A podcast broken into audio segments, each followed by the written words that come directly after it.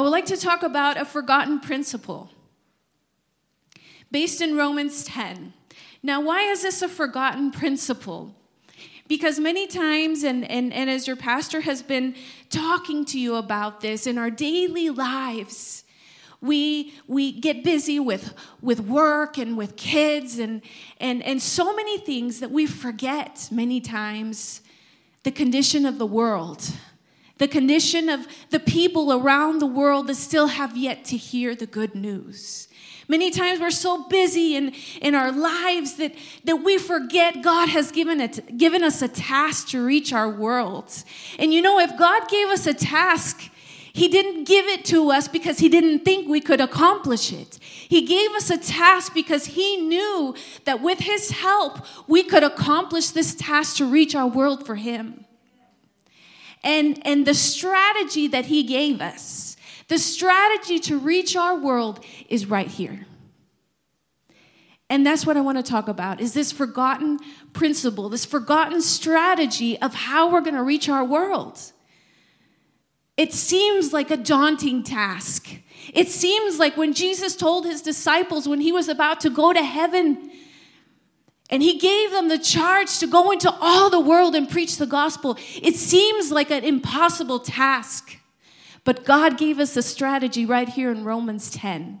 And if you'll read it with me, starting with verse 12, we're going to read down to verse um, 15. For there is no difference, Romans 10 12. For there is no difference between Jew and Gentile. The same Lord is Lord of all and richly blesses all who call on him. Verse 13 For everyone who calls on the name of the Lord will be saved. How then can they call on the one they have not believed in? And how can they believe in the one of whom they have not heard? And how can they hear without someone preaching to them? And how can how can anyone preach unless they are sent? As it is written, how beautiful are the feet of those who bring good news. This strategy of reaching our world, the Apostle Paul penned in Romans 10, and it's not his opinion. This is the Holy Spirit inspiring him to write down these words.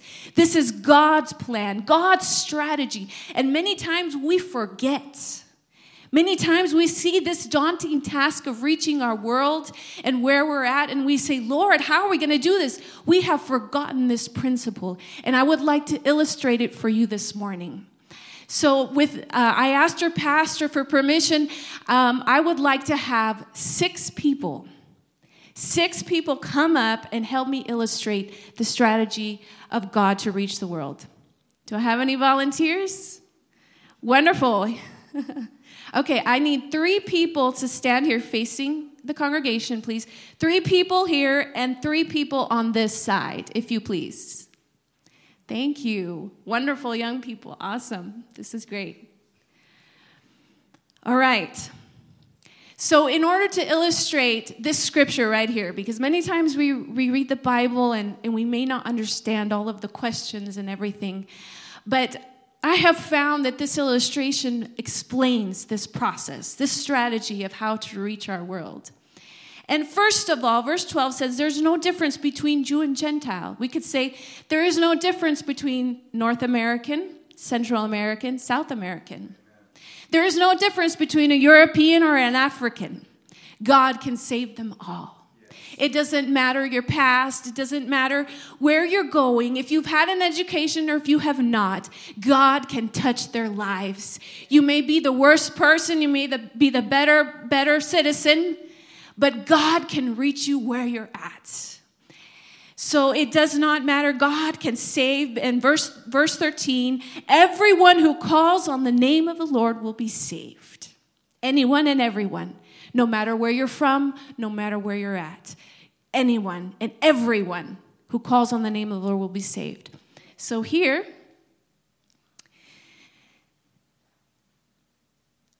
God bless you. What is your name? Samara. Samara. So Samara represents the people who call on the name of the Lord. The Bible says that anyone or everyone who calls on the name of the Lord will be saved. So, as I said, it does not matter the background of the person who calls on the name of the Lord, they will be saved. But then it says, How can she call on the name of the Lord if she does not believe? How is she going to call if she does not believe? Many people believe in God, but they don't take the step of faith. They don't take that next step and call on Jesus. There are so many people who believe in God, who, who know who He is, who, who say, Yeah, I believe in God, but they don't take that, that step and they don't call on God.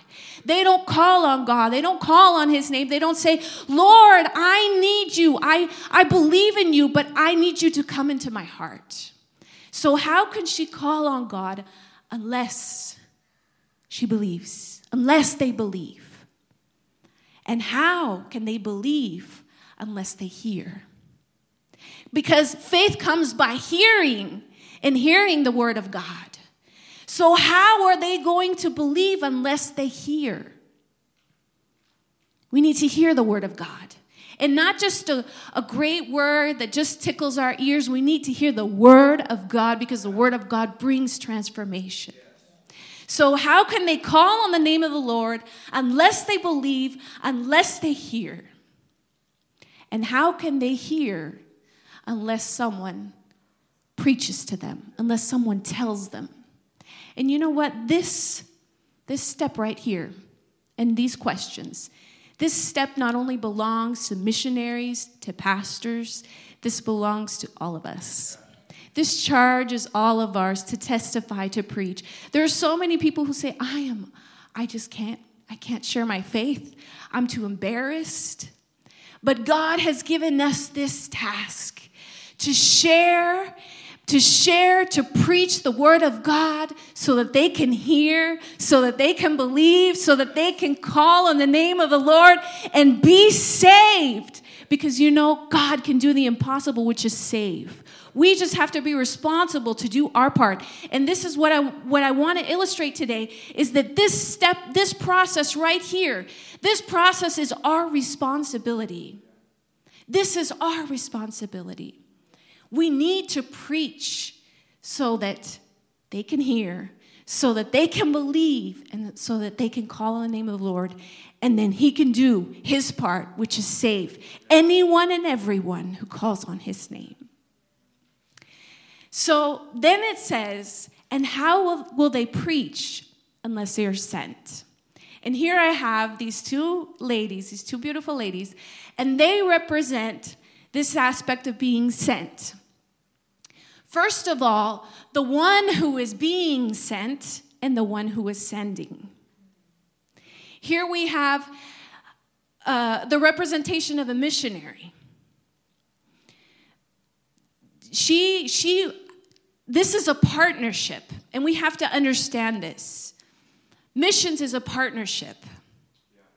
Missions is a partnership between the church, the missionary, and God. Because you see, you can't do missions without a missionary. And a mission and a missionary can't do missions without the church, without you. And both of us cannot do missions without God, who is directing us and leading us as we give and as we go. So, how can they preach? How can they teach unless they are sent? Now, those who may want to go, um, maybe they want to go, but the church doesn't want to send them.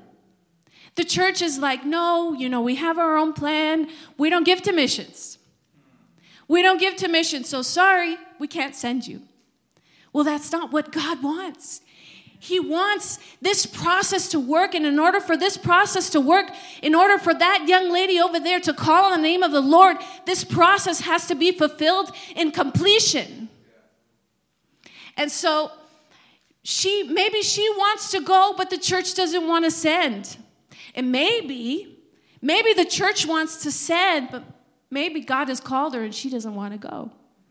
Maybe she is, is, is rejecting the call of God, or maybe she's telling the Lord, No, Lord, I have other plans. But you see, God wants to reach. God wants to reach every man, woman, young person, and child. He, is, he does not want anyone to perish. He, his passion is that this world will know him. And in order for that to happen, we have to fulfill this process. And, and, and let me show you this. You see these three young people here?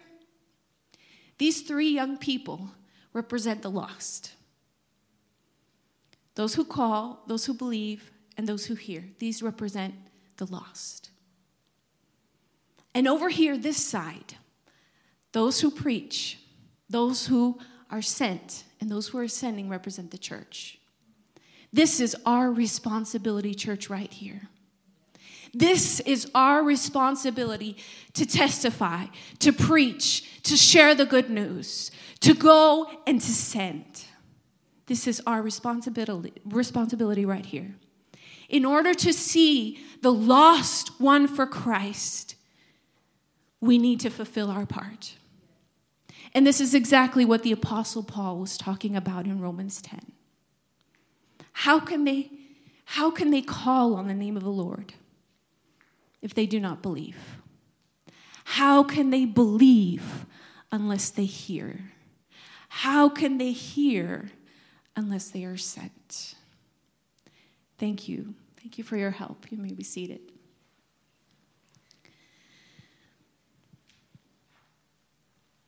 In the first church that we planted several years ago, there was a gentleman who was 82 years old.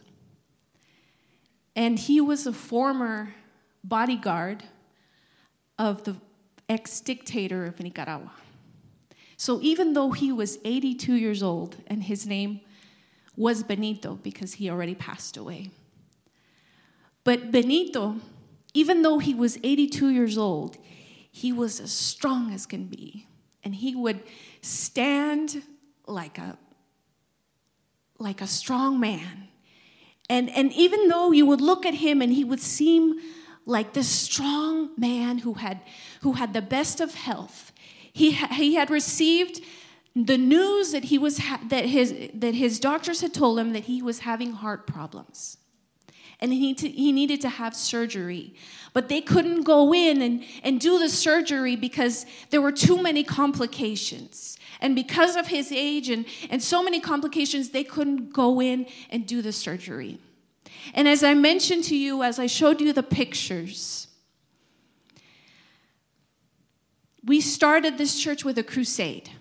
And when we do these crusades, we focus on salvation and healing. And so we had, we had made a, a, an invitation to the whole community of Loma Linda. We had gone door to door. We had uh, taken teams of, of young people to the parks and to the neighborhoods to minister and, and to invite people to this crusade that we were having. And so Benito heard that we were going to have this crusade and we were starting this church, and he was an atheist. He did not believe in God. But since he wanted healing, the doctors had said that it was impossible, that, that there was no chances of him to have this operation that he so needed. Because he wanted his healing, he came to the crusade. And um, my husband was preaching, and he came at the end of the service. We invite people to come to the front to receive salvation, to receive healing. And at the end of the service, Benito came up. And he just stood there. And he was looking at my husband in the eyes as my husband was praying. And he just stood there and observed everything and would look around. And people, you know, were crying and, and being ministered to by the Holy Spirit. And he would look around like, what's going on here? What's wrong with these people? And so afterwards, he, he came up to my, to my husband. Well, my husband was down on the altar and, and he looked at him. He said, You know what? Men don't cry. Because he saw all the people crying and just pouring their lives out to the Lord and telling him, you know, what they needed healing of. But he told my husband, Men don't cry. And afterward, after the service, um, you know, we, we always tell the people, come back come back next night. If God hasn't healed you, He is going to heal you. We're going to continue believing and praying for your healing. And so Benito came up to my husband afterwards and said, You know what? I don't believe in God, but I'm going to come back because I need God. I need Him to heal me. I, I, need, a, I need a solution to my problem. And so when we started this church, we had crusade every night except for Monday night. And you have to understand, Benito, he lived like five blocks away from the church. And of course, it's a very poor community, so he didn't have a car. And because of his heart condition, he couldn't walk very fast. But we would start service every night at six o'clock. And he would start walking from his home since like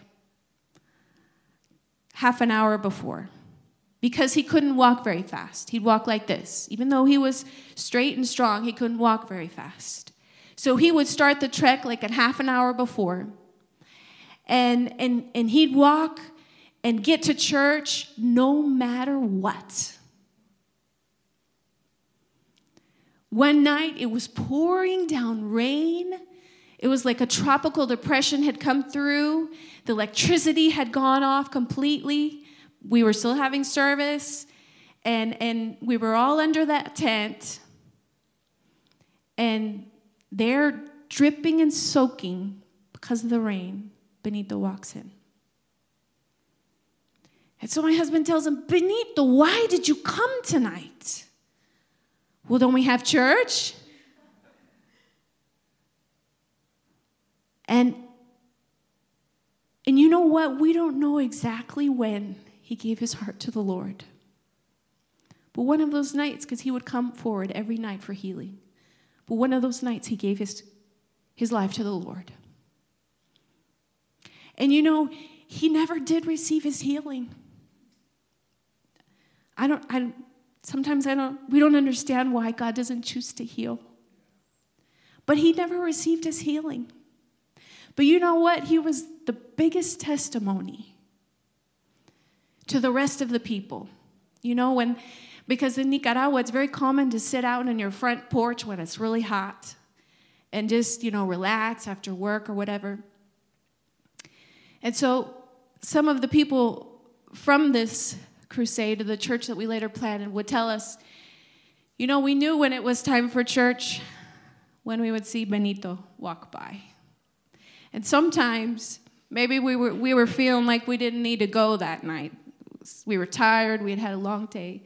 But when we would see him walk by, walk by, 82 years old, just slowly taking step by step, walking, we knew that we needed to go. And he was the biggest testimony to that neighborhood. And and after we completed the finished the crusade, we we started that church and and um, had services then. Once we officially launched the church, we had services Wednesdays and Sundays. And after about a year, it was time to return to the US to raise our funds for the next few years. And so we had raised up a national pastor to take the work. And it was the last night to say goodbye to the people. And um, my husband was saying goodbye. You know, people were lining up to give him a hug and, and, and, and everything. And they had a big cake. It was just a wonderful goodbye, farewell celebration.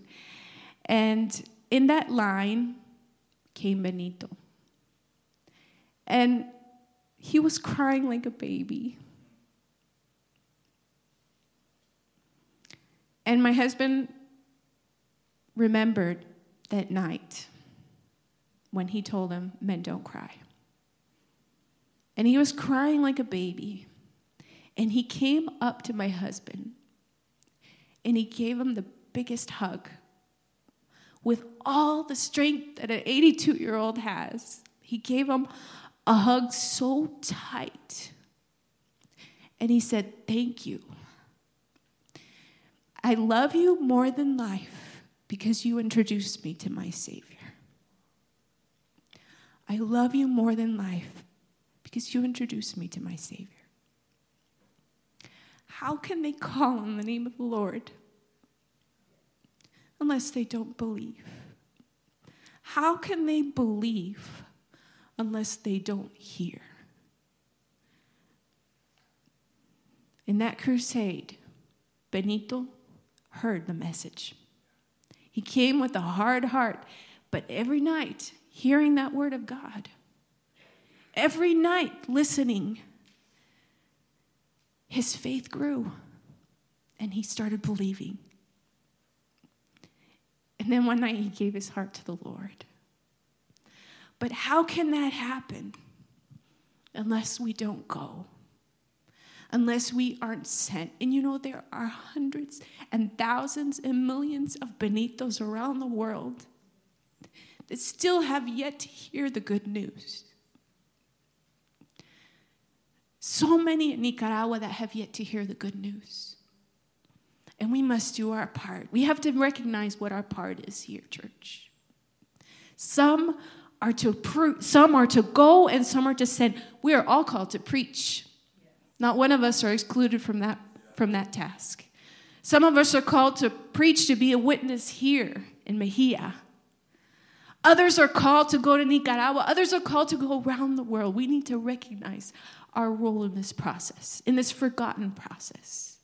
Because, like I said, we see this task that there's not just like right here one person, it's thousands and millions and billions of people who have yet to call on the name of the Lord. We see that and we say, Oh, Lord.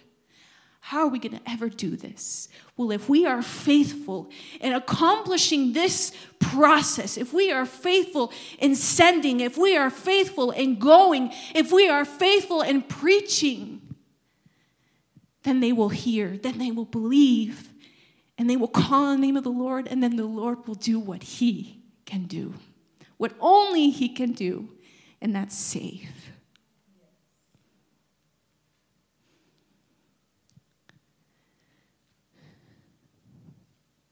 Please bow your heads.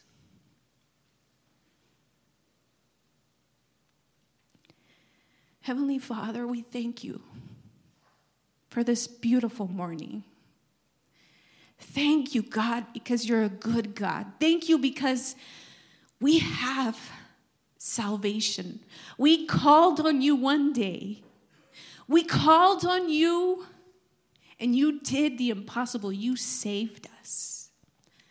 Thank you, Lord, because before we called on you, we believed, and, and, and we believed because we heard from someone. We heard from someone the good news, and our faith was activated. And then we, we did what we needed to do, which was call on you. Help us, Lord.